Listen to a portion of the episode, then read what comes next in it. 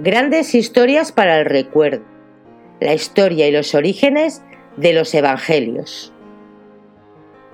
En términos teológicos, Nuevo Testamento significa la nueva alianza establecida por Dios con toda la humanidad en su Hijo Jesucristo, continuación y cumplimiento de aquella primera antigua alianza establecida con su pueblo escogido, el pueblo de Israel, en el monte Sinai. Desde el punto de vista literario, se entiende por Nuevo Testamento el conjunto de libros en los cuales los discípulos de Jesús dejaron constancia de la instauración y primeros años de la nueva era y definitiva alianza. El Nuevo Testamento se compone de 27 libros, aceptados unánimamente por católicos, ortodoxos y protestantes.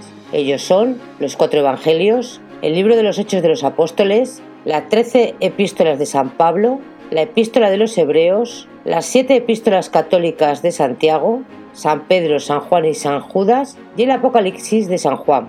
Los cuatro evangelios nos informan sobre la manera en la que eran recibidas en las primeras comunidades cristianas la vida y la enseñanza de Jesús de Nazaret. Es necesario advertir que en el momento de la consignación por escrito de las tradiciones evangélicas transmitidas en las primeras comunidades cristianas, varios de los apóstoles todavía vivían. Los Hechos de los Apóstoles, redactado probablemente por Lucas entre los años 65 y 80, describen de manera viva y detallada, aunque solo parcialmente, los comienzos de la Iglesia desde la ascensión hasta el Pentecostés en el año 30, ahí hasta la llegada de San Pablo, a Roma hacia el año 61.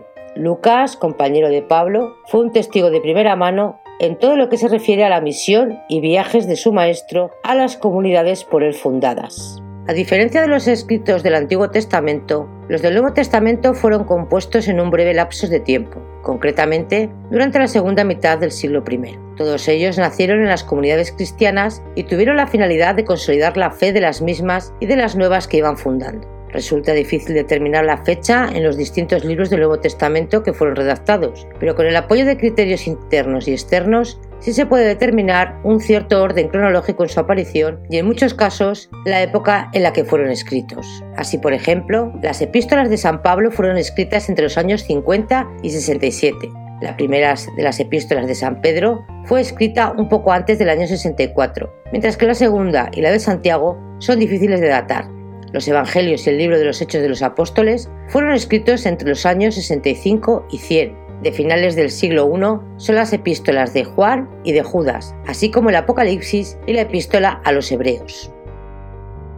Fueron muchos los cristianos que se propusieron contar en sus escritos cuánto había ocurrido desde el principio, tal y como nos advierte Lucas al inicio de su Evangelio. Pero no todos estos escritos del siglo I fueron aceptados como inspiración por Dios y por tanto admitidos como parte de las Sagradas Escrituras. Se hizo una selección antes de incluirlos en el canon. Los criterios para determinar la canonicidad de los escritos fueron tres. El primero, el origen apostólico de un escrito, es decir, que hubiera sido escrito por un apóstol o por un discípulo directo de un apóstol. Dos, la plena concordancia del escrito con la tradición viva de la Iglesia, es decir, su ortodoxia. Y tres, la utilización de los escritos en la lectura pública de un buen número de iglesias. A finales del siglo II, el apologista Taciano, discípulo de Justino, fusionó en uno los cuatro evangelios, la obra llamada Diatesarón. Dicha obra fue traducida a varios idiomas y adoptada como base de la catequesis para pueblos bárbaros que iban llegando del Imperio Romano. Ello demuestra que los cuatro evangelios no gozaban todavía de la autoridad que luego tuvieron, aunque ya habían comenzado a ser citados como tales desde mediados del siglo II. La lista de las obras más antiguas que conocemos es el llamado Canon de Muratori, un texto del siglo II descubierto por el investigador Muratori en 1740. Este documento, del que falta la parte inicial ciertamente hablada de Mateo y Marcos, menciona los evangelios de Lucas y Juan, el libro de los Hechos de los Apóstoles, las epístolas de San Pablo, las epístolas católicas y el Apocalipsis. En el siglo III se comenzó a dar el nombre del Nuevo Testamento al conjunto de los escritos considerados canónicos, pero la lista no estaba completamente definida. Esta aparece por primera vez en los escritos del historiador del siglo IV, Eusebio de Cesarea, el cual sin embargo refleja la duda sobre la canonicidad del Apocalipsis, que era rechazado todavía por varios teólogos, especialmente los orientales. Sería San Atanasio quien a finales del mismo siglo IV consiguió que el libro fuera también aceptado por los orientales. El primer catálogo completo del Nuevo Testamento fue promulgado junto con el canon católico actual para el Antiguo Testamento en el concilio de Hipona, en el norte de África, en el año 393. Fue luego confirmado por el Concilio de Cartago en el 419 y por los orientales en el Concilio de Trullo en el 692.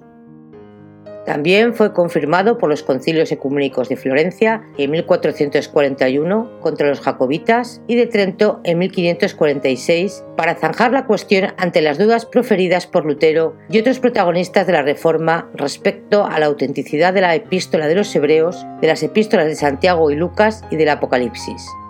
Hoy día no existe ninguna divergencia entre ortodoxos, católicos y protestantes respecto al canon del Nuevo Testamento.